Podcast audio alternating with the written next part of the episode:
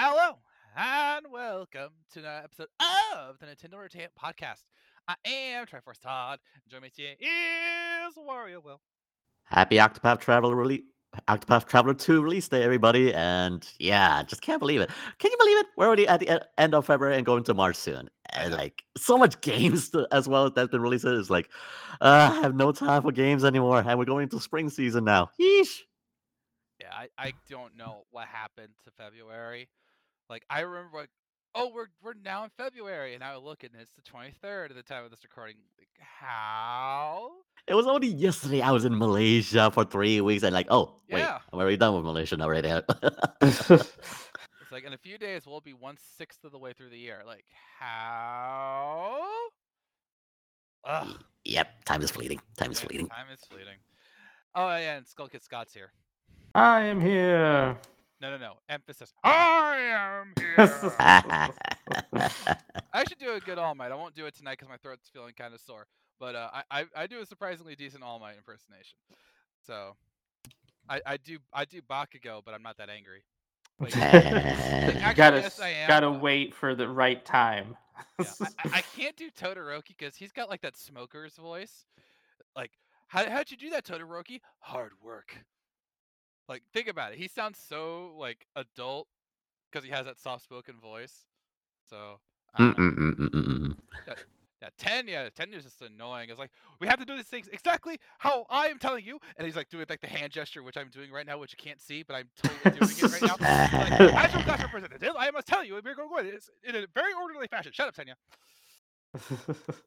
So, I love it. I hear Academia. It's good stuff. But, how did we get to Todoroki? Oh yeah, he did All Might.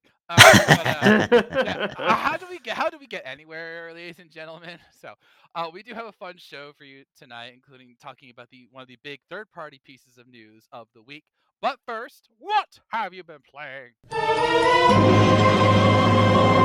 I'm gonna go first because I have been doing my best to get through the first Mass Effect game. I can be done with it and ready for Octopath Traveler 2 tomorrow. Thankfully, I completed it. Yesterday, which actually freed me up time to take care of my taxes today, which just shows how old I am. I really have to dedicate a day to doing my taxes, ladies and gentlemen. Not even turning them in. I'm just got to get them compiled. Then I got to turn them in. But, but yes, I have beaten the first Mass Effect, and now it'll be on pause while I deal with Octopath Traveler 2. And the game still holds up. I mean, I'm playing the Legendary Edition, so this is obviously the glow-up version. But the game still holds up. The way they handle, like, I remember playing it the first time on my PC years and years and years ago. Okay. And it was fun back then. It's fun now. Like, the Sovereign reveal was really cool. How they handled Saren was great. Just a great supporting cast, like with Rex and Garrus and Tali. And I will say that there are some flaws that do stand out. The Mako still sucks. Of course, naturally. Sucks. I had multiple times in my gameplay experience, remember this is the Legendary Edition, where the Mako just like randomly got stuck in the ground. And I would try like the jet boosters and the thrusters, or I would get out of the Mako and it still wouldn't move. And so I had to go back to the Normandy just to come back down again. That sucked. And then there are so many worlds because you're encouraged to explore the galaxy that you're in. And there are so many worlds where you have to like climb up the mountains and whatever. Okay. And yeah. if you don't go like the right path or you don't hit something at an angle, the Mako like slides back down. And sometimes there's a path up there that you don't see until you get up there, but you don't realize it because you can't tell from the map. So that's really annoying. And there were definitely times where I'm like, does there have to be something on this world? And I just, and you're like, well, Todd, aren't those all the stuff optional? Like, yes, but you get more story that way. You get more experience that way, which is definitely useful. And, more money. I think I had like 10 million credits by the time I was done with the game. I barely buy anything. Because you get all the bloody gear. That's the other thing. The gear management system sucks because once you hit 300, you have to keep turning them into Omnigel or selling. And you never are in a place to sell them when you're getting your gear. So it's just like massive cleansing of your thing, like going down to the bottom to find like the 1 through 3s or 5s that you have when you have 9s and 10s on top. so annoying. Also, Ashley's racist. So. Oh, I'm sorry. She's xenophobic. That's the term alien. But I mean, am I surprised by this? No. I mean, after all, she's named after my sister. Oh. Fine. She doesn't listen to this podcast. I can make fun of my sister there. You suck, Ashley. Both Watch this be the one she watches. Wouldn't that be ironic? And then she'll go to my parents and like complain about what I'm saying about her on the podcast, and I'll be like, "Where's the lie exactly? We all know you hate aliens." Yeah, I mean, yeah, there's that term xenophobic, but also isn't that also being called specious as well because it is of a different species? Would be specious. Well, but I mean, if we're going by that definition, that could mean that she hates like any species that just isn't human in general, which means she hates animals. I'll go look that up. I actually never heard of specious. I actually looked it up on the topic. I had to type it on the dictionary. Is specious a term? And apparently it is in the dictionary. I was very surprised when I discovered that. Oh, here we go. Speciesism is the assumption of human superiority leading to the exploitation of animals. Ugh. Okay. That's horrifying. New. Yeah, and just so I don't get evil hate mail from our many fans out there. No, my sister is not racist or xenophobic. I don't even know if she believes in aliens. I highly doubt it. But I mean, if there was a person to be xenophobic, it'd be my sister. I am an incredibly open-minded individual. Actually, not so much. Anyway. Welcome, I know alien overlords. Welcome to 2023, people. It's like, oh hi, you need a sacrifice. Well, here's my sister. I welcome our alien overlords. And I'm sure of the three of us here, I know that Will would be the most accepting of our alien overlords, especially if they're shaped a certain way. I'm too deep into the hole I have been exposed to many things. Let's just say that. I'm gonna move on before I dig myself into a bigger hole. But the game is still incredible. If I was to review this version of it, it'd definitely be 4.5 out of 5. I mean, it's just voice acting, gameplay, all the side missions to help you flesh out the world, the twists, and of course the supporting cast. It's just such a great game, and this is arguably the third best one of the trilogy. I'm not including Andromeda, obviously, because who includes Andromeda? Who? But, I sure don't. Exactly.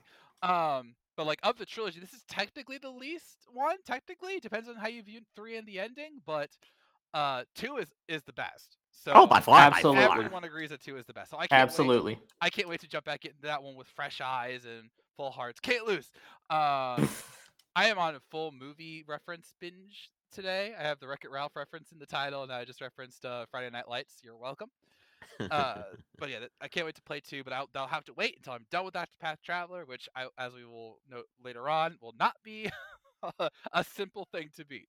So, but I'm glad I got through this so that I can focus solely on Octopath, because I am really looking forward to that game. So. All right, Will, how about you? Well, for me, I actually made some dent in my Xenoblade Chronicles 3 backlog and actually passed the almighty, all talked about Chapter 5, and... Yeah. I get why people cried at that chapter. And of course, naturally, the twist in that moment of that part is like, all right, okay, I get it. I mean, can we spoil it here? Now we're all on past Chapter 5. Can we spoil it here? Yeah. Sure. Okay, sure. Yeah, so apparently, the different timelines, again, with Noah and Mio, with N and M as Mobius is like, and then Neo Mobius switched out with base Nia, and it's like, wow. I mean, I get it. Xenoblade has always had that reincarnation, the different form reincarnations, many times in their games, all that. But yeah, and in hindsight, if anybody's a fan, you could probably see it as a mile away. But yeah, to have Neo basically do a swap with another is like, wow. And of course, naturally, like why you do this to me? Why you abandon me? Like, yeah. I'm getting the really sense of the Revenge of the Sith here. No, what was the third film of Star Wars again? Sorry, Revenge of the Sith. That is Revenge of the Sith. Yeah, right. Like, why? I did all of this for you. like, geez, dramatic much, but yeah, it was that was a it was a nice moment, and of course, naturally, just getting ready for that next part of it all is like, yeah, that I can't wait, and which I'm currently at like a little after that moment, what you took over the castle and like going off to that offset island, where you find that level 90 Xenos.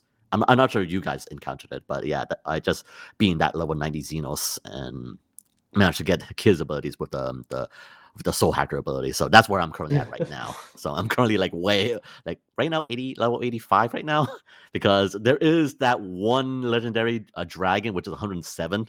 In Wonder Cave, so that's when I'm kind of like slowly grinding my way up there. Yes, I'm gonna be way too overpowered. And... Yes, you are. You're just gonna one shot the main boss at the end. Just a reminder, I beat the main boss, I believe, at level 75. So you're 10 levels above me, and you're not even at the end yet. You got like a chapter 2 to go. right.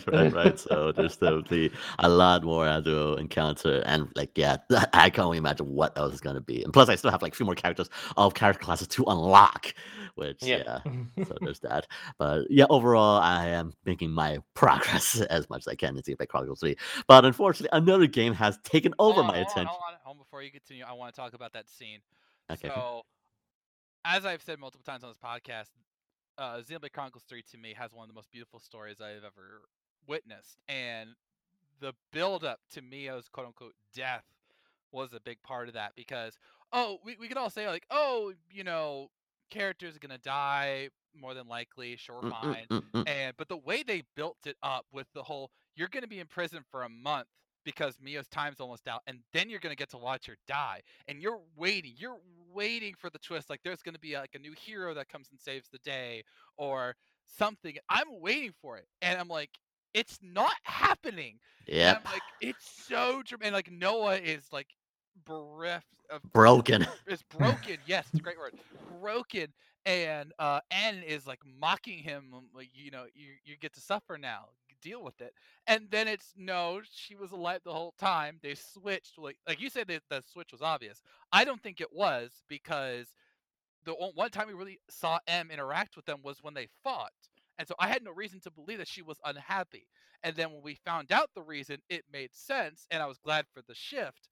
But like, they totally had me with that, and like N losing it because he was betrayed by the one he did everything for, that was great stuff. Like, everything about that came off as so emotional and beautiful, and not JRPG cheesy, because they totally really no. Like I'll give you an example. In Xenoblade Chronicles 2, okay, the death of Van Damme.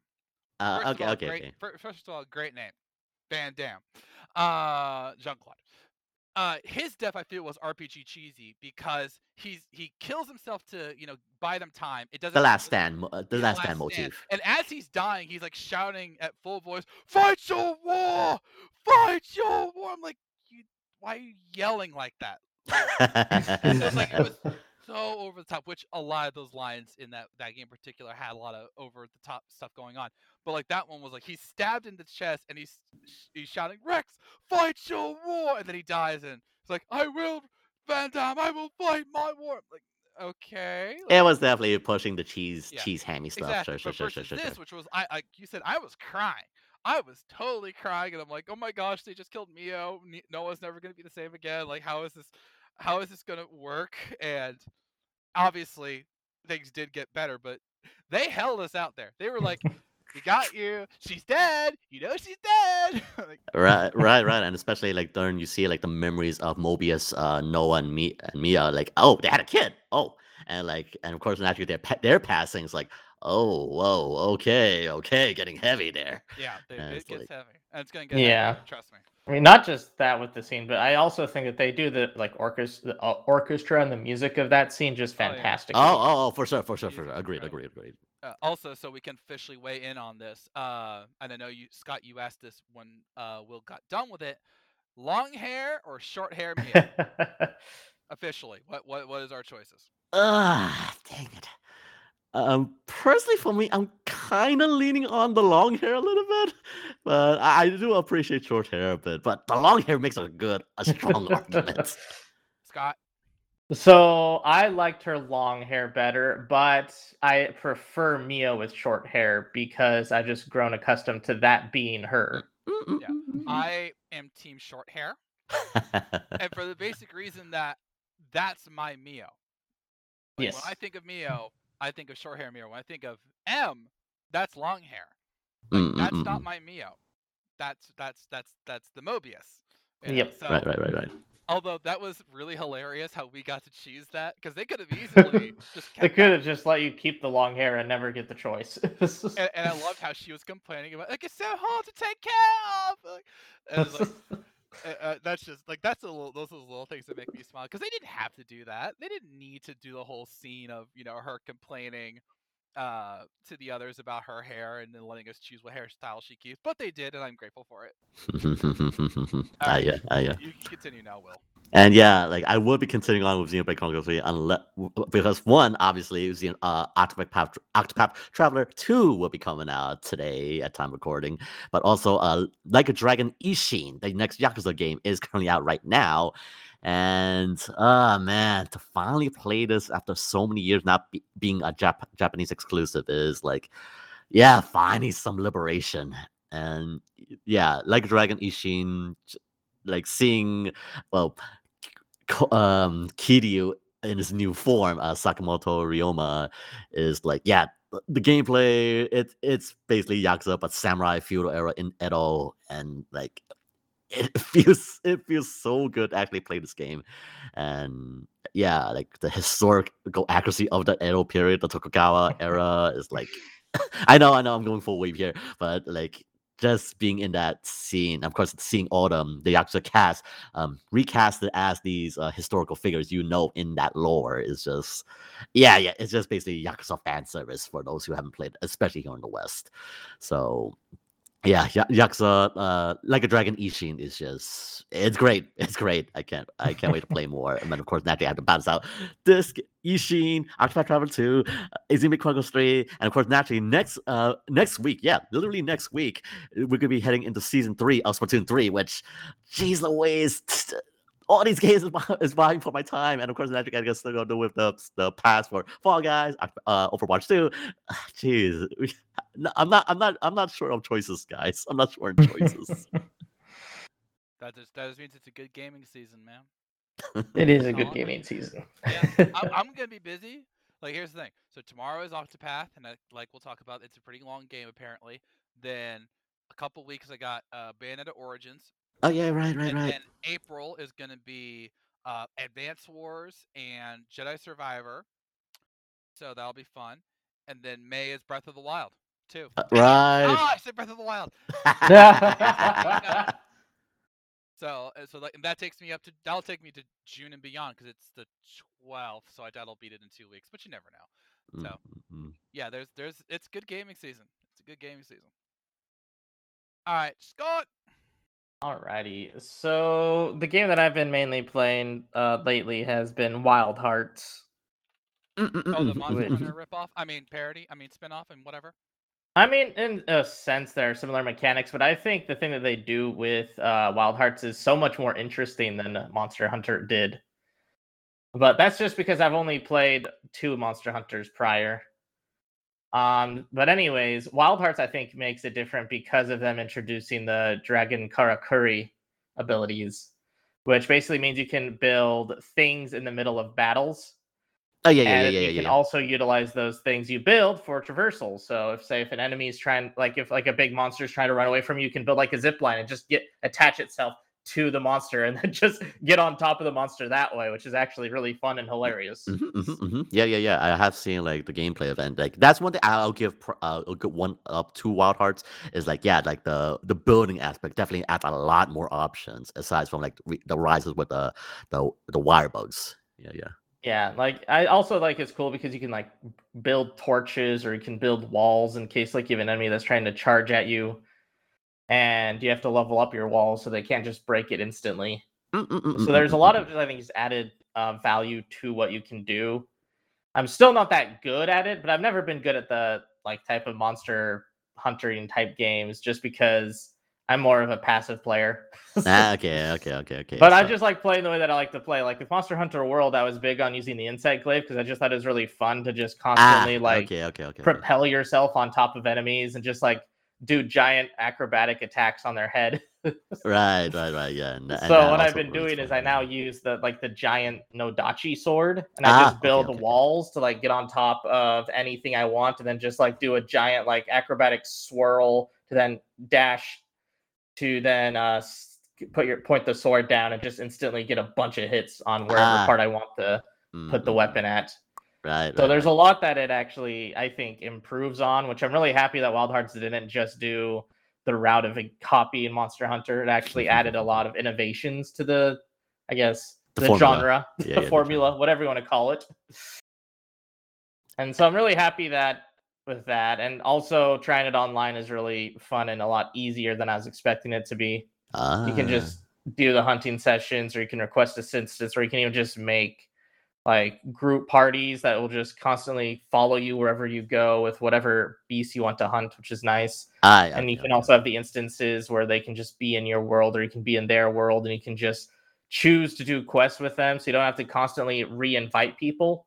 You can just say, we want to have the us as three here, and just constantly we'll just work out beasts over and over without having to redo the whole reconnecting thing, where you can just have all them all in one instance. They don't have to worry about it like that. Because I remember that was a big issue I had with like God Eater and Monster Hunter of old, where you had to just constantly, as soon as the like fight was over, everyone just got kicked. But thankfully, the recent games like with World and Rise, you don't they don't kick you out after hunts. So thankfully, So that's that. But I do have a question, because I have seen the videos of Wild Hearts, and I gotta say the voice acting, I give props of it. I give props in regard to the authentic, near authentic Japanese accent on the terms. But geez Louise, did they have to go mix that English with full on fluent Japanese? Like, did they have to mix that? I was actually thinking about this too, with that, because it definitely seems like Koei Tecmo took the charge of voice acting, because that is exactly how they've been doing their voice acting with the newer Dynasty Warriors generations, where it's just they're not really acting, but they are very good with their accents, and they're really good with actual like pronunciation, but otherwise it's just very stiff. No, I'm glad to hear that it's not just a Monster Hunter ripoff. Like that was my main thing when I heard about it at first. I'm like, oh, it's just like Monster Hunter, but not. And then everyone thought of that too. Yeah. Like I don't blame you for that, because especially with it being the same team around like Tukiden, which were basically just like another Monster Hunter clone. When like God Eater and Monster Hunter were like the two biggest things in the world. Right. And of course, naturally, like with Koei Tecmo, like a lot of people thought Nioh was going to be a Japanese Dark Souls. Nope, it's completely separate of its own. It's actually a great series, like its own identity. Yeah. They actually do pretty good combat in that, but. So yeah, luckily Wild Hearts isn't just a clone. If you're worried about if it is just gonna feel like another Monster Hunter, just get further than like the first two fights, and you'll start getting a lot more creativity in your fights. But what if I don't want to be creative with my fights? What if I just want to kill things? Then just choose the katana and do nothing but fight with the katana over and over and over again. Don't tempt me. All right. And with that, we will head to the news, because there's a lot to talk about. So it's time to go down the water pipe. Pokemon Presents. Yes, we are actually getting one. It's confirmed. Not just a rumor or speculation or our hopes and dreams. We are getting one on Sunday. Sunday morning, even. So I will not, this morning, Will and Scott, I will not be able to watch it upon arrival, because I'll be doing a thing called church. So darn. I'll watch it when I get home, and it's gonna be a 20-minute presentation, which is not the longest, but that doesn't mean there won't be an announcement worth talking about. So, and at least we know it's coming. Yeah. Hopefully, it's not just 20 minutes of one thing. No, they've never done that. They're too spread out to do something like that. But I think more than likely, because this, I guess, shortened time frame, we'll get like some mobile announcements, like for Pokemon Go and Masters EX and all that. I have no doubt we'll get the DLC announcement for Scarlet and Violet. I expect to like they address some with going to the frame rates. Here's hoping. Yeah. And then maybe one surprise, whether it's like a mystery dungeon or something else. I think they're going to do like one big surprise at the end to tease what's coming for the future. Because I would be very shocked if we get a major, what's the right word here? A major release this year outside of the DLC.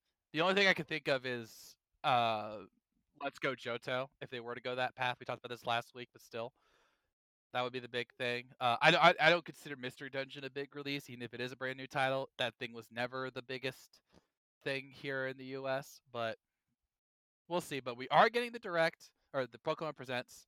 It'll be on Sunday, 8 a.m. Central Time, so 9 EST, or 6 PST. Or if you're in Japan, really, really early. I don't know what it is in Japan. So we're getting it. Be grateful. Moving on. Next, we have the Splatoon 3 news. What news? All the news! Seriously, this month won't stop with the news from Splatoon 3, because whether it's Squid Research Labs or another thing entirely, someone is dropping news about this bloody thing, all right? Because Fresh Season, as Will noted, is coming up on the 1st. And, of course, on the 28th, we're going to get the Wave 1 expansion pass, which is not in the spring, Nintendo. False advertisers. To get us back to Ingopolis. But just like the last week alone, we have had multiple weapons reveals. We've had the two stages have been revealed. One is a ruins we're going to get to go to. It's called the Umami Ruins, which is quite interesting thing. And then the, what was the ship from Splatoon 2? The Manta Maria. Right, the Manta Maria. That's coming back. And so that's pretty cool. Then we got the reveal that the Big Run is coming back. It's coming back next month. And we're going to have to deal with a new King Salmonid known as the Horror Boros. Yeah. Oh, you thought the Salmonids were snake-like before. Oh, they're good. Yeah. But yeah, it's coming.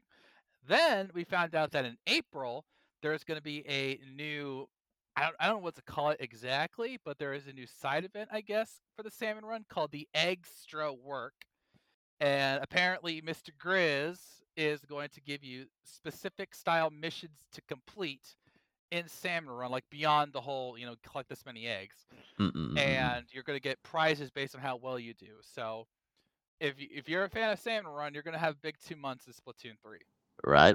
Like last I checked, on the details they said I'm not sure if it's in the Big Run, but also like the extra overtime is basically 5 waves. I don't think it's gonna be happening like random phases like with the night phases, but yeah, you can actually get like now play instead of the usual 3 is 5 extra shifts, and yeah, you can only expect what kind of hectic it can be. But again, I'm just seeing like what they showed off is like you could get over 100 golden eggs, so perhaps. Much more better way to gain the prizes of the week or fill out the line as it is. Yeah. So, and I have no doubt we're going to be getting even more news about Splatoon 3 because they're just dropping it. Oh, that was another thing. In the Fresh Season update, they're going to be adding a jukebox. I said juke. That's what it's called. Jukebox in the lobby. I have a sore throat. Deal with it. A jukebox in the lobby. For 100 cash, which we all should have by now. I mean, my God, it's like I'm overflowing with cash in this thing. If you pay 100 things to the jukebox, you can select the track that you play in the game. So when you go to a map, you can pick the music that you listen to.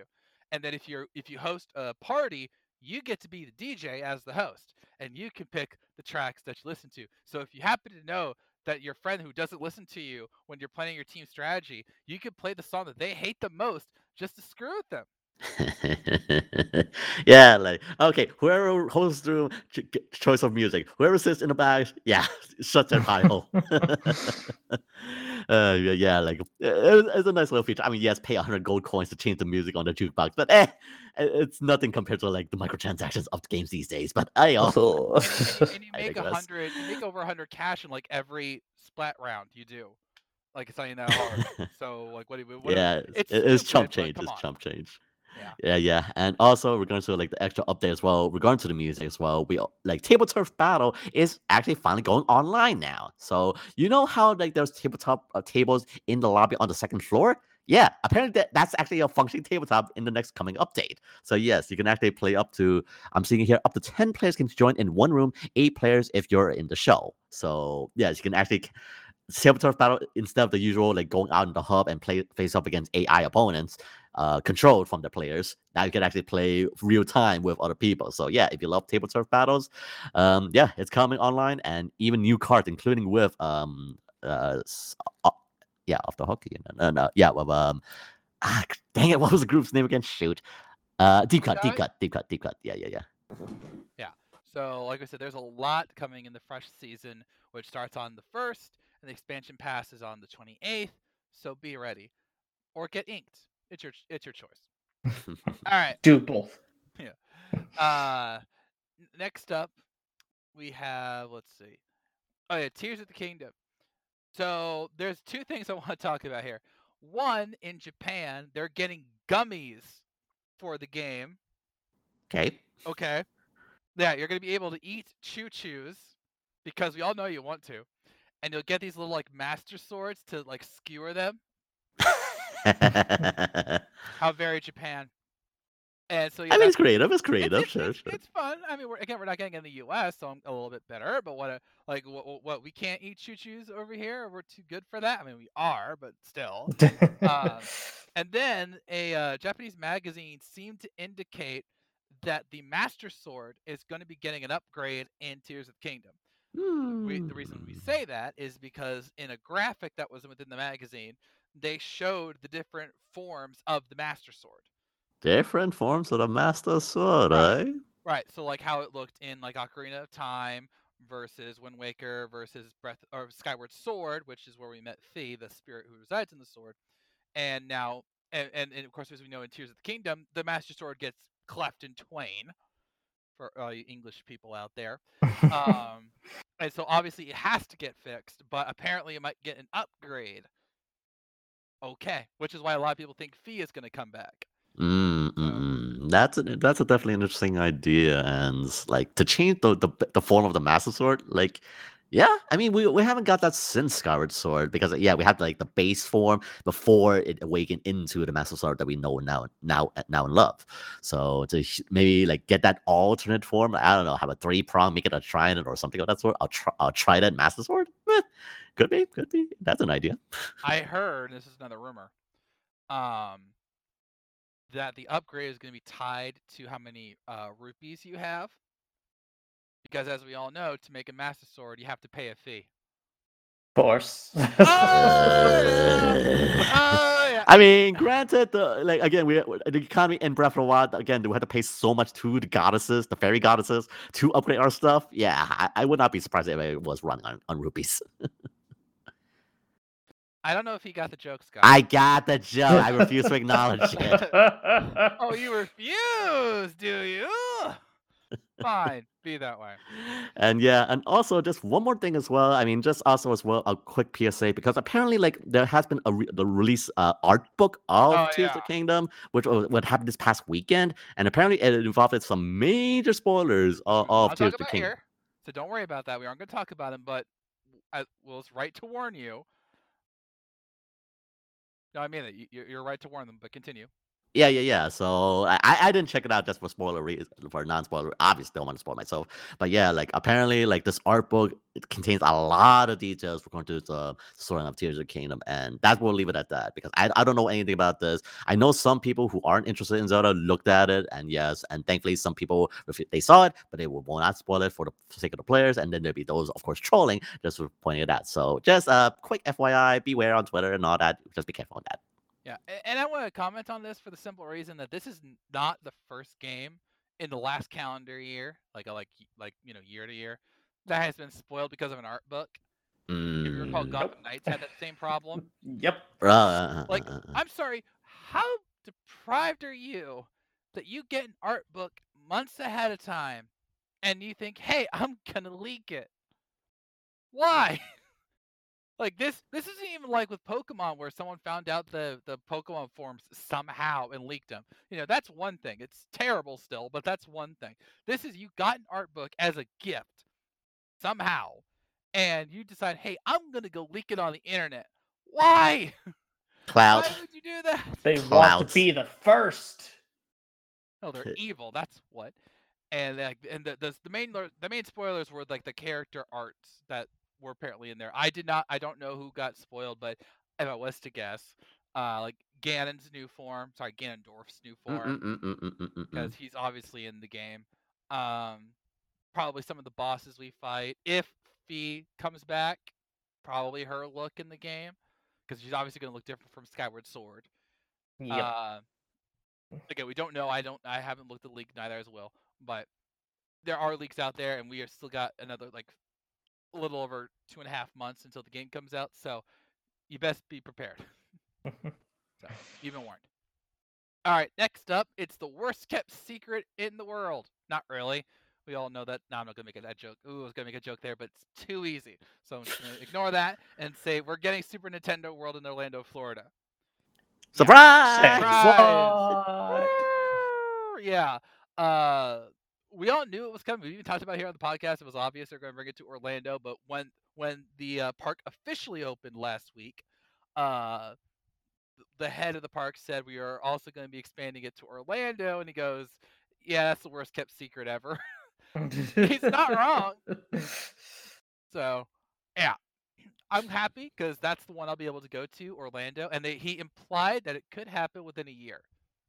Yeah, he said soon. Like, why would you say soon if it's not going to be in a year? So, make of that what you will. Yeah. All right. Sticking with Mario stuff, we are going to have a Mario Brothers movie direct. Wow. Yay. I know, dear host, you're not impressed as of yet. I'm not impressed. I am not impressed. I'm just not. I don't trust Chris Pratt. I don't. Should have been Charles Martinet. Tell me how you really feel. So the direct is going to be on March 9th, and in that direct is going to be the final trailer for the Super Mario Brothers movie. There are going to be no gaming announcements. They made that very, very clear. Isn't that kind of sad that they have to keep doing that? Ever since the Nintendo Direct's like, oh, it's a movie direct. Oh, see that? No, there won't be no games. Oh, ever since the Smash Brothers days, like, oh, would there be a game announcement? Oh, game announcement. Oh, announcement for, I don't know, an attachment, an add-on, a plushie doll. Yeah. Like, no, there won't be any game announcements. Yeah. But, yeah, so it's going to be on March 9th. The movie comes out on April 6th. Something like that. But it's less than a month away. Yeah, April 7th. So, really? I thought it was April 28th. I don't know. Is it? I thought that was. I don't know. I marked on my calendar. Doesn't really matter. Yeah. Either way, you're gonna get the director, you're gonna get the final trailer, and possibly some arrivals from the cast. Hopefully, Chris Pratt won't sound like an idiot this time. And I'll give props to the visual for this, for the direct, and yeah, seeing Rainbow Road here with Donkey Kong, Mario, and WrestleCast. I mean, the visual looks pretty. It pays tribute. Yeah, no, so again, I don't have a problem with the look of the movie. I mean, it looks great. I mean, the visuals, their interpretation of the world, it's how they sound. How some of them sound, and how some of them act. That has me ticked off. So. But we shall see. Maybe this new trailer will impress me. I doubt it, but I will watch it regardless. The trailer, not the movie. You've been warned. So Chris Pratt will get no more of my money until Guardians of the Galaxy Volume 3. It is. But that's actually a character he's good at. So, like I think if nothing else, these directs and some of the things that they've done have proven how invested Nintendo is in this movie. Like, they want it to succeed as much as possible. Like, they did the TV spot for the Super Bowl. They showed a trailer during the NFL playoffs. You know, they want this to succeed. They are putting everything they have behind it, and doing these little mini directs with the trailers proves it. I mean, again, with how much they invest in, again, one of the most famous IPs out there, aside from Pokemon, is just like, of course, they want to. Again, the fact that one is Chris Pratt, and of course, like, naturally, team up with Illumination is like, yeah, Illumination definitely our top studio. So, yeah, I might as well, yeah, go all out with this thing. And of course, Nintendo definitely has the budget for it. Yeah. So, again, that's on March 9th. So be ready for that. So that's a Thursday. Odd choice, but whatever. And also, I rechecked. The movie is on April 7th. Ah, okay. All right, moving on to the big game that's coming out tomorrow, Octopath Traveler 2. The reviews for the game came out, and thankfully, it holds up. I'm just going to relook at it just to see how it's doing. Currently, it is at an 84, which is not bad, obviously. Let me see what the original was. I feel that was a little higher, but...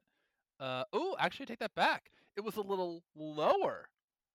The original Octopath Traveler had an 83. So we beat it by 1 point! And isn't that what a sequel is supposed to do, be 1 point higher? I mean, that is quite literally the literal point. The literal point. You dang right. Yeah. I'm just glad to see like this game is actually doing better, because again, the first game was great, but obviously it has some flaws that need to be addressed, which I am very glad to see. Like, if anyone has played the demo, then yeah, they clearly improved it much more. So I mean, yeah, this game really is just shaping out to be great. Most of the I looked at the reviews for. While I was writing this up, and most of the reviews said, like, you know, the visuals are great, voice acting is solid, the battle system is both the same and yet improved, like with the latent abilities. The biggest complaint, and this is not a spoiler per se, is that the interaction between the characters still isn't as grand as we probably wanted it to. Okay. But okay. I don't know how much the cross paths will do. Remember, we are going to get some interactions between the side missions, but we shall see. But they said, like, this is an incredible RPG experience. You're going to love it no matter what system you play it on. The producer of the game even went on to the PlayStation blog and hyped up the PS4 and 5 version because you get to run it at 60 frames per second. To which I say, yes, but can you take it on the go with you? You need to switch for that.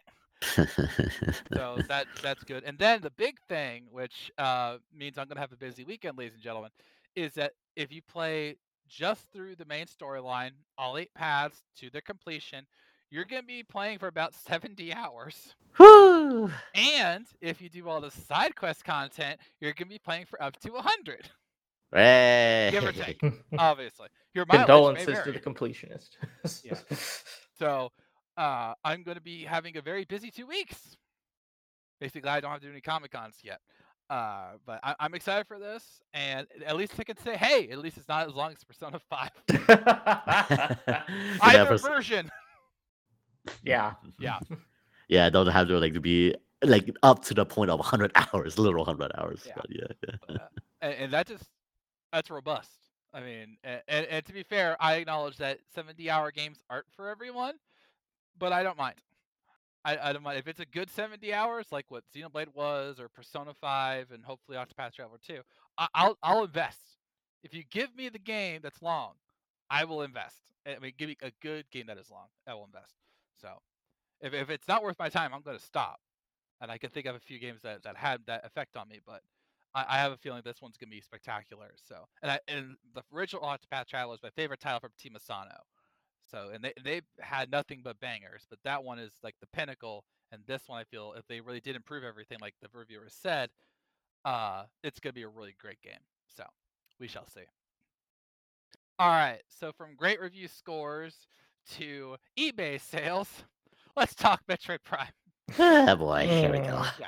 So, you might recall that the digital version of Metroid Prime has been out since the Nintendo Direct because they decided to drop that thing. Okay. But you had to wait till the 22nd to get the digital version. Well, or sorry, the physical version. Now you can't even get the physical version because they've sold out so fast, and most of them went straight to eBay. And weren't some of them selling like $100 a pop? Yes, of course, people want to go and sell this thing. Oh, like, okay, base price $60 plus tax, or that's about $65 if you buy one game. But now on eBay, going $100 plus, just trying to make a profit of double the amount is like, Jesus, why we can't have nice things? Jeez, yep. Always people. Yeah, and I want to note that, and Will took a screenshot of this. If you go to the Nintendo store, you can't buy a physical version because it really is sold out. Nope.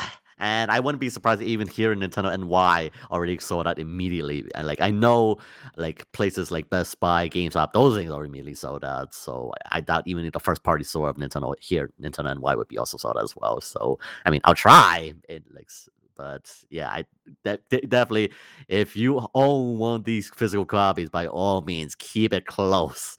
Don't scalp it. Yeah, I mean, can't we stop you from scalping it? No. I will still judge you harshly. Yeah, we will still judge you. Judge! I mean, it's bad enough we had to scalp on amiibos and amiibo cards, and heck, even like with the reselling market with old classic games, with these, of course, with the shopping closed down. But you're doing this again for literally again for Metroid Prime Remaster. I remember we had the same story when the Wii version came out. The Wii version, and that thing was still selling on scalpers' prices. Oh my god, history repeats. I mean, it's really we want to call it the gamer's prerogative, I suppose. If we can make a buck off of something, we're gonna find a way. Like when the amiibo, like remember when the amiibo first came out, and the first gen, the defects were selling like hotcakes. Yeah, when Samus had two arm cannons, which I'll give it that one. That one's pretty awesome. Two arm cannons. So like that's the pinnacle right there. And they think, hey, what if we did this? Because why not? I mean, you're not wrong on that, but capitalism. Capitalism. There's only one way to escape capitalism. For this capitalism thing. Yeah. So, make of this what you will, ladies and gentlemen. It's just the way it is. Mm. So, but hey, if nothing else, that proves at least people are buying the game before they sell it. Yes, and it sells out. Okay, great. Nintendo, take this as a sign. Make more copies. Yeah. All right. Next up, we've already had plenty of presentations, announcements, including the State of Play that happened today at the time I was recording with Sony, which was highlighted by Street Fighter 5 or 6 of all things. Oh, and Suicide Squad.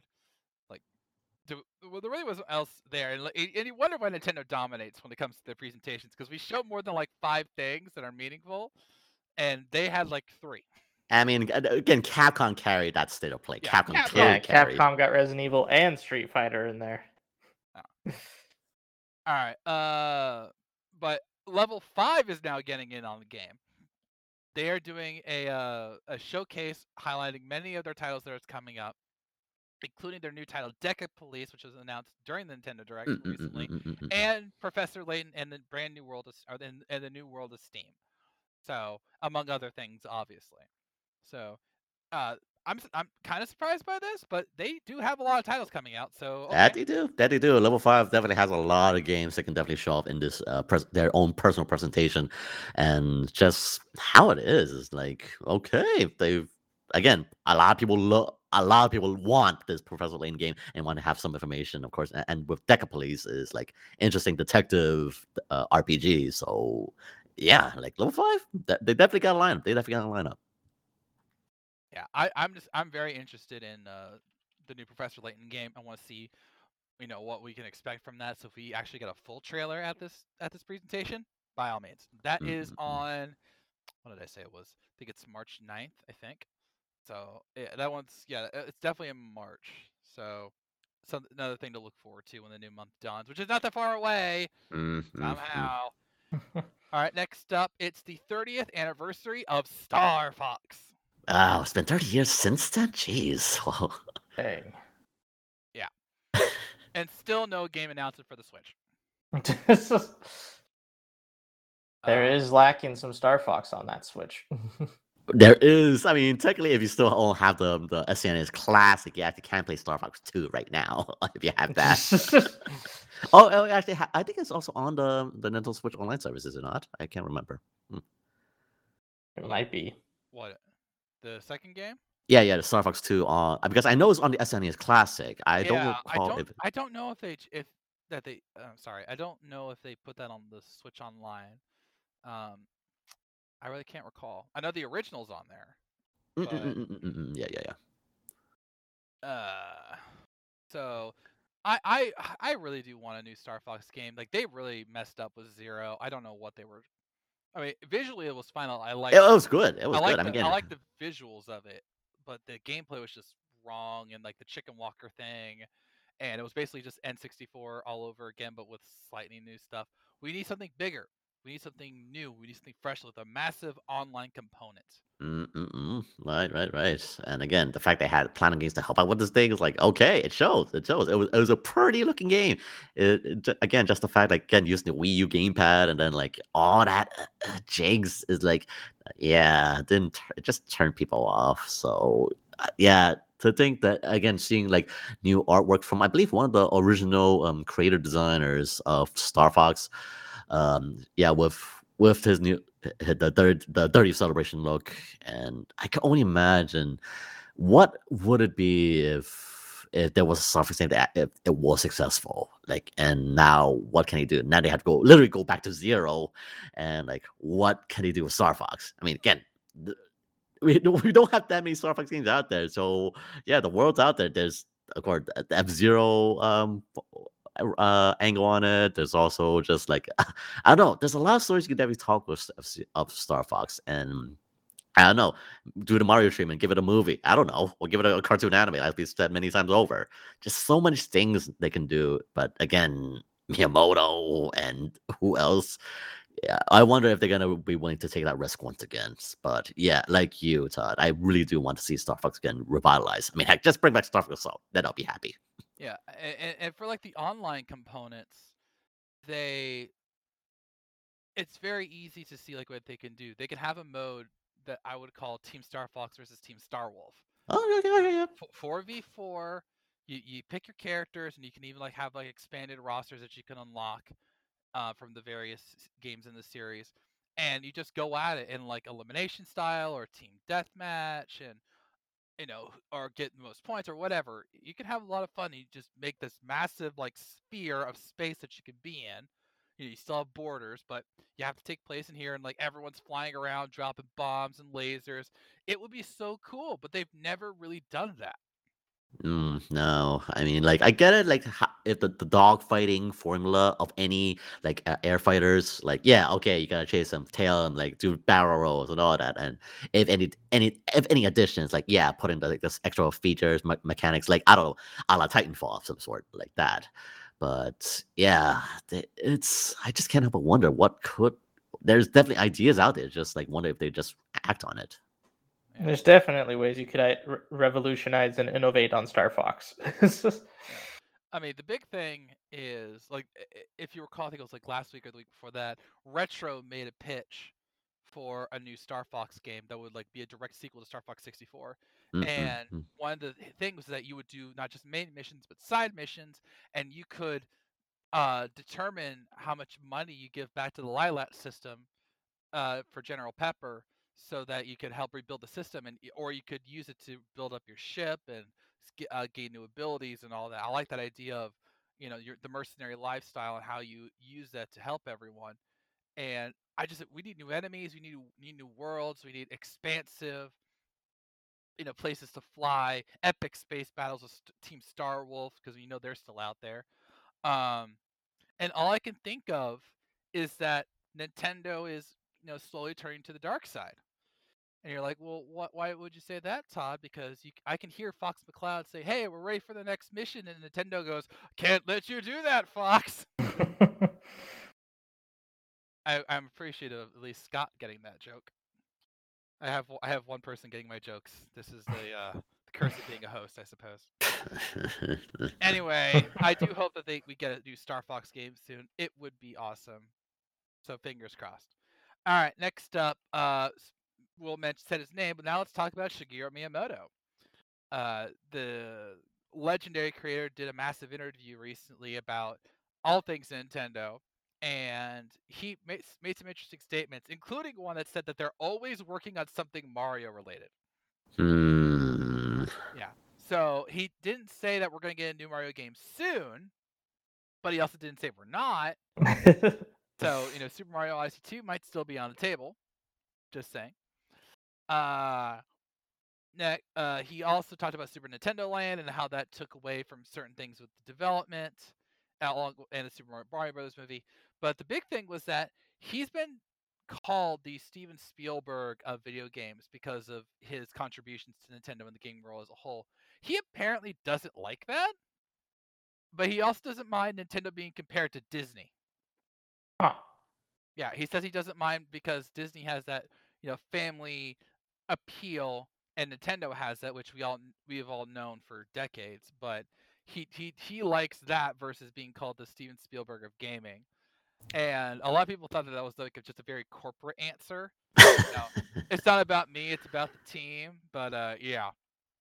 I mean, comparing Miyamoto to Steven Spielberg is kind of a bit of a stretch because, again, Steven Spielberg is just—he's Steven Spielberg. Like, again, Animaniacs to all these other great shows and movies, and Miyamoto. I mean, again, he is, quote unquote, the godfather of video games, but Steven Spielberg of video games. And I think the comparison lies in the fact that they were the reason that we have so many of these amazing IPs. Like you said, Spielberg, you think of Animaniacs, which sadly just ended its run on Hulu. You think of Jurassic Park. You think of E.T. You think of, he technically helped with Indiana Jones. He helped out. He's done so many things. And then you think of Miyamoto. What has he done? He's done Mario. He's done Zelda. He's done Pikmin. He's done Donkey Kong.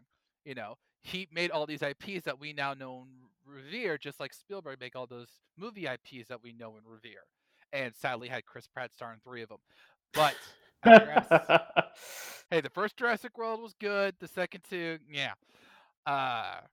But yeah, I could see the comparison, but if Miyamoto doesn't want to be compared to him, that's fine. All right, we're almost done.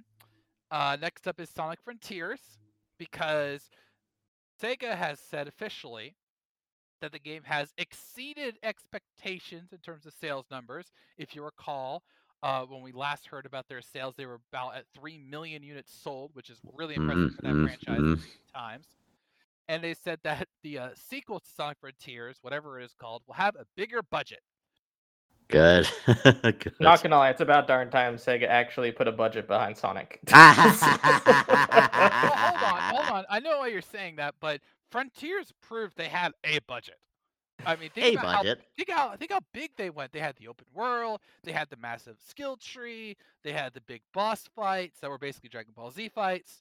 You know, they had a budget. It's just they don't always use it in the way that fans would like.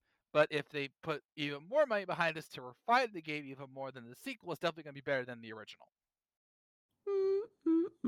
Sure.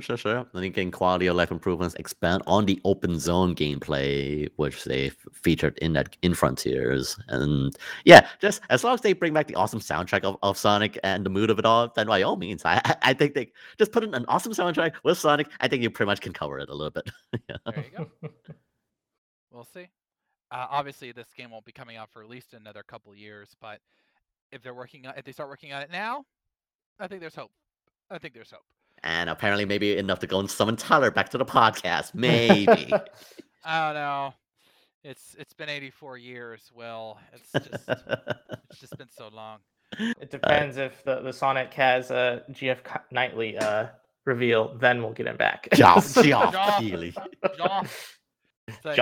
It's like we here at the Game Awards completely condemn any hatred towards our video game brethren, and here's Sonic Frontiers 2. You know what you've done, Joff. You know what you've done. All right, and finally, the Wii U 3DS eShop will be closing soon. What's the exact date, Will? Pretty much at the end of March. So I believe it's on the 27th, if I recall correctly. But at the end of the March, so you have a little overall of the March. Okay, of March. The Imperial March, even.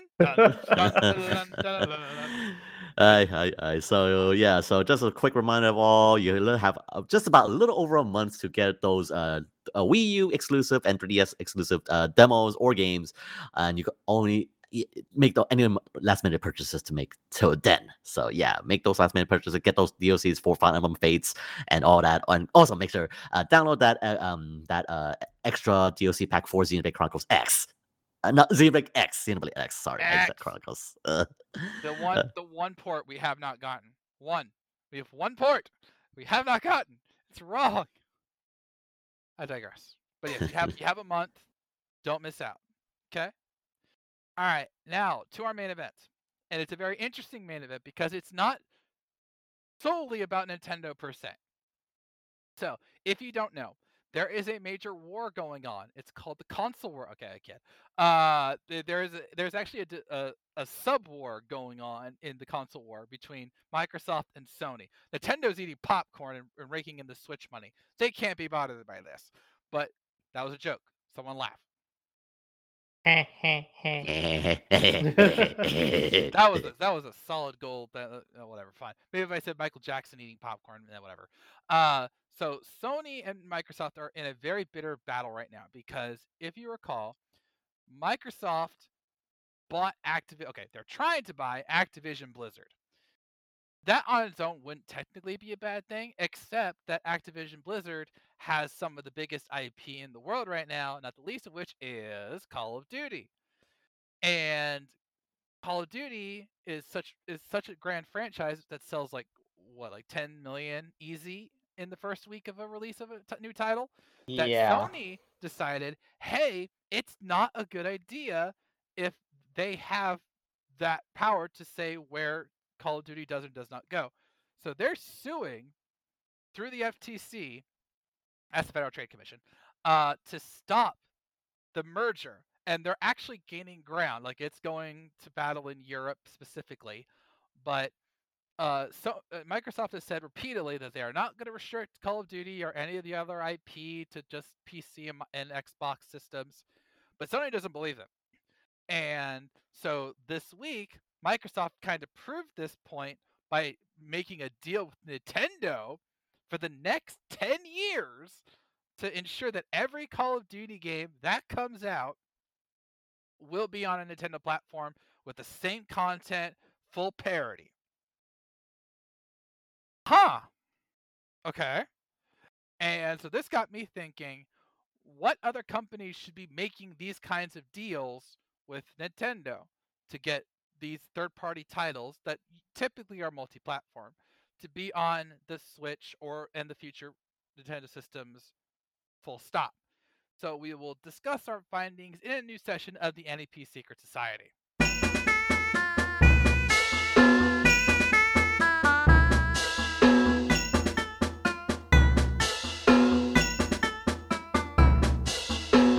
All right, I call this NEP Secret Society to order. First of all, we need to talk about a comment made by Activision Blizzard because they were already in the win. They were already getting our good graces when they said that, hey, we're going to give you Switch guys Call of Duty for the next 10 years.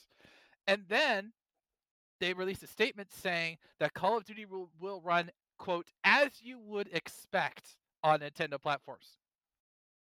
Yeah. There's so many questions with that phrasing. Yeah. Phrasing? Yeah, I don't. Okay, if there are so many ways, better ways that they could have said that. Like, what does that mean, as you would expect? Because outside of certain recent titles, the expectations of certain Switch ports outside of ones made directly by Nintendo is that they aren't exactly that good. Nope. No, you have very few kind of developers who can do really well with optimizing on Switch. Yeah. Now, this came from Microsoft President Brad Smith, and he said that it would work exactly the way people would expect. Now, the site that quoted him said to a high technical standard. Whether that's what he meant is unclear, but I would seriously hope that they didn't like just sign with Nintendo and then wouldn't do the work to make sure it runs well.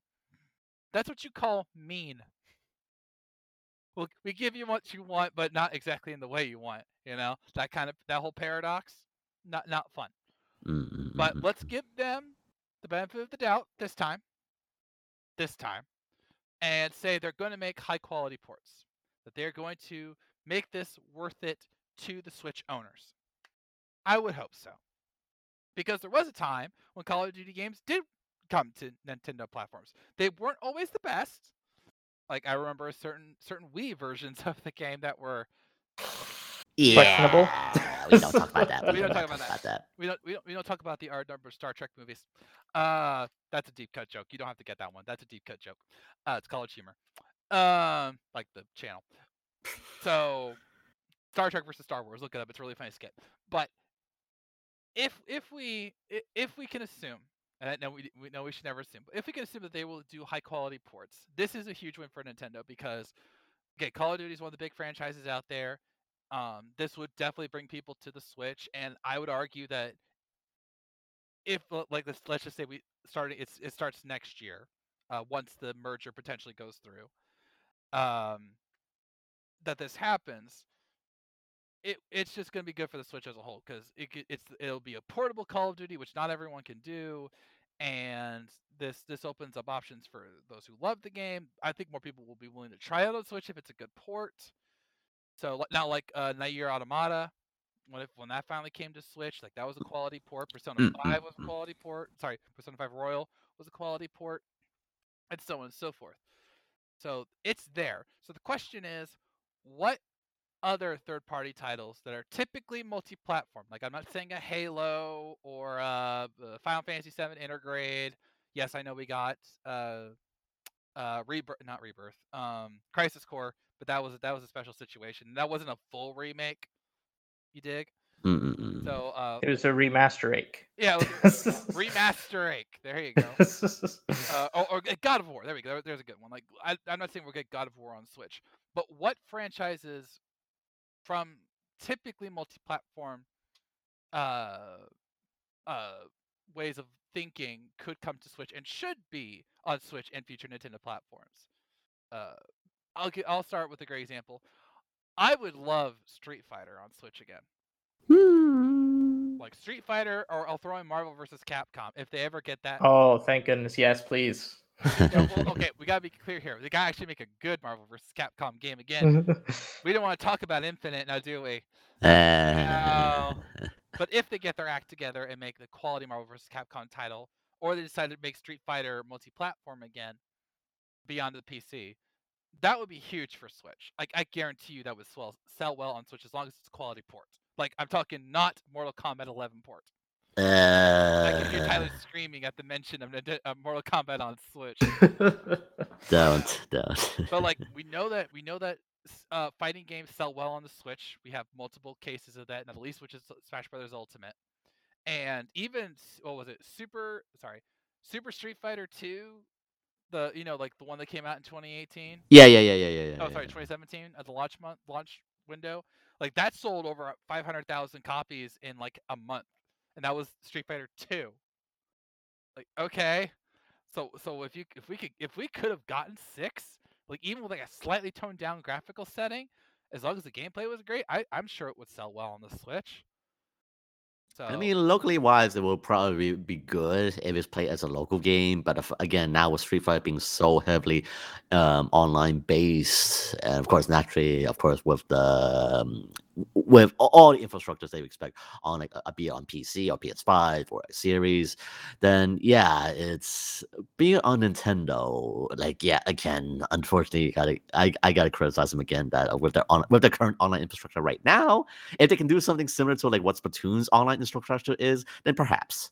But at the moment right now, I probably would not. But I would love to see like Street Fighter 6 on Switch if they decide to do that. Yeah. And then going back to Marvel vs. Capcom, that one's like a less graphically taxing game, especially if they go back to like the MVC 3, where that was much more stylized graphics, which we know could totally work on the Switch. Absolutely. Plus, I mean, it's going to be showing up to Evo now, so maybe we'll get a port of that. Oh, probably. Like, oh, they got Capcom, like, yeah, we're bringing Marvel Capcom 3. We're bringing it to the Switch. Okay, I wouldn't mind that. So those are like two of my early picks if they were to happen. I'm not saying they would, but I don't think Street Fighter 6 is coming to the Switch just because Capcom's really going all in with the PS5 launch and the PC launch. I think it's going to PC, right? I think so. I think. Let me go look at it. I know that Street Fighter 5 was on PC, so let me look.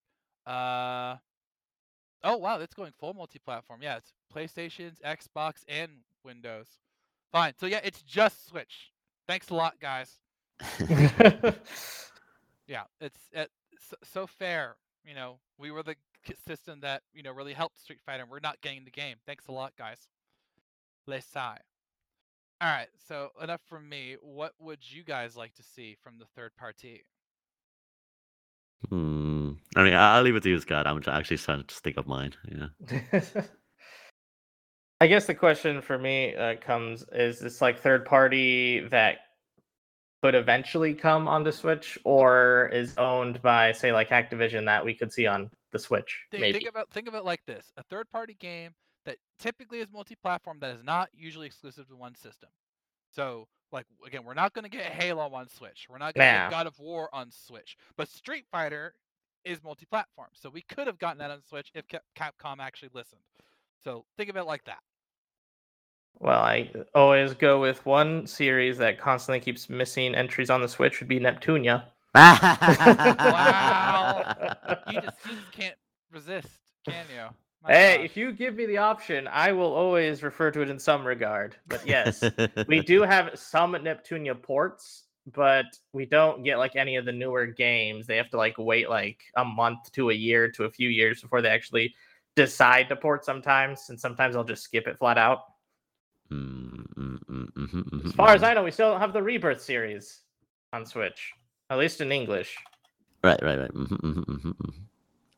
And so that's one big one that I'd want. Oh yeah, that's a big one. Yeah. Yeah. It's big to me. All right. I guess. Fine. Be that way. Will, have you thought of any? I mean, the one that kind of like pops into my mind, and like one that I'm surprised they haven't actually considered a little bit. Like we just talked about it earlier, right now. Why not bring Mass Effect to Switch? Like I could, maybe it's a bit too demanding here and there, especially with the whole Mako thing. Like easily that, or maybe they couldn't do it. But yeah, I could feel like they could possibly bring in like Mass Effect into the Switch because they did it on the Wii U. Why not bring it here to the Switch? I mean, that could be something. And another series that they have touched on the Wii U a bit, but not recently. I mean, heck, bring in Assassin's Creed. Like I was thinking about Creed because Creed has been on Nintendo platforms before that. I played 3 on the Wii U. That's the only one I ever played. And with them going back to a smaller base with Mirage could totally work on the Switch. That would actually be good. So, like, yeah, Assassin's Creed, all that. So there's been some like third parties that multi-platforms that definitely could possibly do well on Switch. I mean, heck, even the crazy game series probably bring it over here. Like, why not bring in Dead Space? I know, like people have been clamoring for a horror game to come to the Switch. I mean, the next game we'll be getting is the new Fatal Frame game that's coming out later on. So why not bring in more horror games to the genre? And heck, Dead Space remake was so great and. Like, yeah, why not bring it here to the Switch? I mean, we hadn't got any Dead Space games since Extraction on the Wii, and that was that light rail shooter thing, so why not bring Dead Space? So, I mean, I know I'm thinking, like, closely to Activision here, but those are the games I can feel like they can definitely work, or, I don't know, like, another thing, well, no, I was thinking Gran Turismo, but that thing's mostly heavily focused on Sony side, so that's more generally Sony exclusive. So, I don't know, there's definitely a lot of third party out there that I want them to come to Switch, but again, I just think generally Nintendo and all that, and Sega has more or less been covering Nintendo for the most part. Oh yeah, Sega, Like, yeah, they've done Persona. Yeah, just continue on, bring on more of it. I mean, they did Shin Megami Tensei. They continue on doing that. So, give us more Yakuza.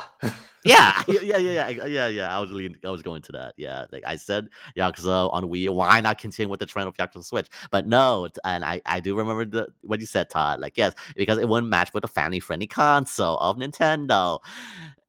We have Bayonetta. What are we talking about here? Nintendo has gone beyond the family-friendly thing in recent years.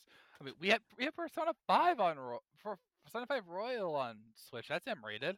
So. Right, and heck, even Shin Megami Tensei. Yes, 3, 3, and 5, which are dark. You have a Switch exclusive with SMT5, and that's M. So yeah, Yakuza team, do the right move. Negoshi's out of the team right now, so yes, maybe bring it to the Switch. Because again, Yakuza on the Switch would be nothing but statically amazing. So yes, and finally listening to Bakemotai on the go. Yes, that'd be great. I mean, even because I've played Yakuza 7 on the go, I think that would actually be a good one to have on the Switch.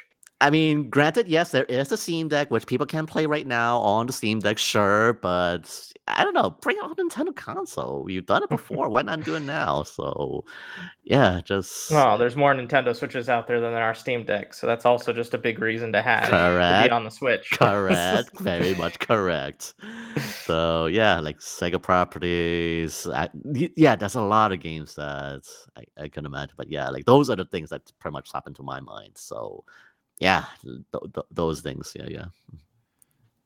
I think what people ignore is that because of the quote unquote great graphical leap between Nintendo systems and the others from Sony and Microsoft, that you can't bring these titles to the Switch.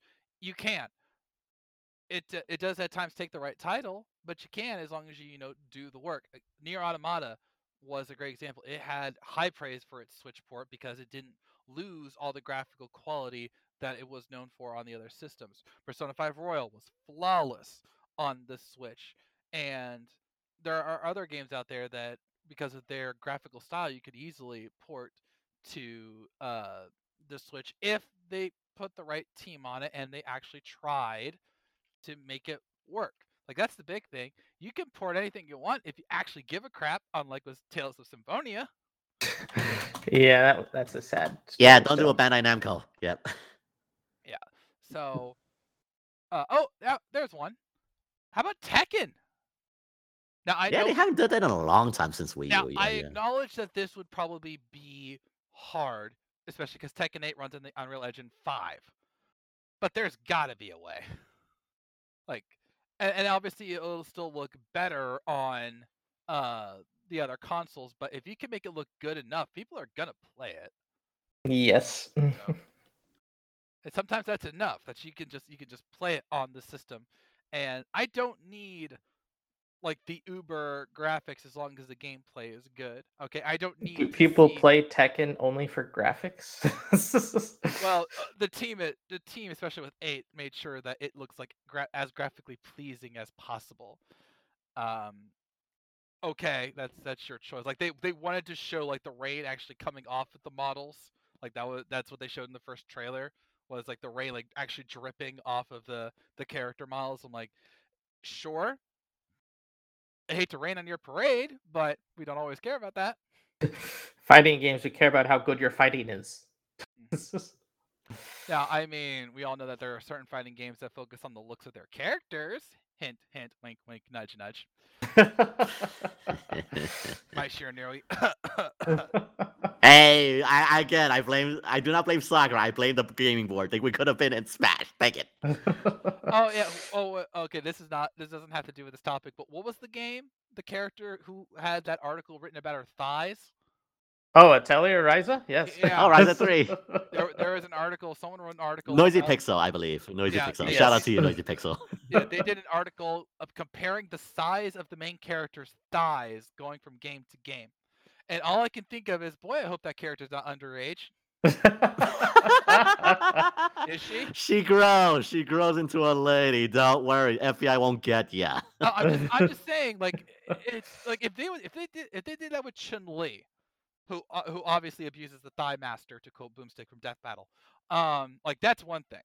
But when I look at some of these JRPG characters, like almost all of them are underage. And I'm like, and you're writing an article about how this girl's thighs grow from game to game. Like, should you be doing that? But if she really is, you know, an adult by, you know, later in the game series, and that's fine, I suppose. But it just like really took me aback when someone posted that in Discord, like, "Hey, let's look at how big these thighs have grown." Okay. At least Noisy Pickle knows about culture. And again, the old saying, "Big thighs saves lives."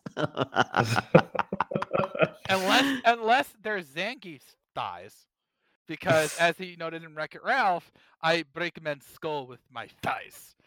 Like, Zangief, you are a bad guy, but you are not bad guy. That was a great scene. I love Wreck-It Ralph. It's one of my favorite movies of all time. But yeah, I was gonna make a joke about Chun-Li, but I don't want to. I like the character too much. Oh, dang. I mean, again, I might as well continue on the Street Fighter thing again with Cammy and all that. Like, yeah, it's just. Yeah, there's definitely just so much things that could be said. Oh, we know. There's so many things that could be said. But moving on. So I think okay. So let's change it to this to end the conversation. Mm-mm-mm. Should Nintendo try and seek this kind of deal that they're making with Microsoft, with other franchises, with other companies, to ensure that they get as many big name titles to their system as possible? The reason I ask that is, and I'm just being blunt here, I feel this deal has nothing to do with Nintendo. Absolutely not. This is all about sticking it to Sony, because Microsoft, has, like I said, has denied that they were going to restrict Call of Duty should they be able to get Activision Blizzard. This was their way of proving it, because Nintendo, of the three main consoles, is the one that has gotten Call of Duty the least in recent years. Right. Yep. I think the last one that was on the system was Call of Duty Black Ops. Maybe. On the Wii U? There was a title on Wii U. I know there was one title on Wii U. I don't think any of them came to Switch. If it was, it was the cloud version, and no one likes the cloud version. No. Get rid of cloud version games. Get native. Yeah, native. Hard copies. Please. Wait a minute. A franchise is calling to me. I see a key. No, it's a blade. No, it's a key blade. Oh. You're just trying to make me cry now, aren't you? No. Yes, Kingdom Hearts. We all know that should happen. It won't. Screw you, Square Enix. Also, where's my code for Octopath Traveler 2, Square Enix? I've only been talking about it like every week on the podcast. Like, I want Octopath Traveler 2. Anyway, but see, now I forgot what we were talking about before. Basically, this deal? Yeah, the deal is to screw over Sony, because it's their way of saying, "Hey, we're giving the game to the console that hasn't had any Call of Duty games, pretty much for like the last 5 years, if not more." And you say we're not going to give them away. Well, here you go. And the question, the quality aside, they can still bring them to the system. It's just they don't have to. I don't think it's legally binding that they have to make them a good quality. So they could exploit that loophole should they want. But if I'm Nintendo, I would want to have this kind of deal with Ubisoft, with Bandai Namco, with Square Enix on certain properties, and so on and so forth, so that, okay, we may not get the console exclusive with Capcom, but we might get the console exclusive, but we can make sure that we at least have it on our system to give our players the option. Yeah. Mm-hmm. And even if it's, say, like a Hogwarts Legacy thing, where you know it's going to be on the Switch, but they just give you a time frame of how long it's going to take for them to make a port for it. Right. I mean, like, I'm thinking we're going to, like, for example, with like a Monster Hunter Rise, everything that was a time exclusive before it became on the PC and the other Sony consoles. So yeah, something in that regard. Yeah. So my worry with this whole deal, though, is the whole, not only with them discussing it, but it sounds almost like they will just do like a haphazard job to get things on the Switch and not actually optimize it at all. Exactly. That's what I also think. That's my fear of them, if they do continue having these kinds of like third-party arrangements with other companies, is that if they'll see that and then be like, oh, well, they're just fine with having a broken game on their system, even if it's there.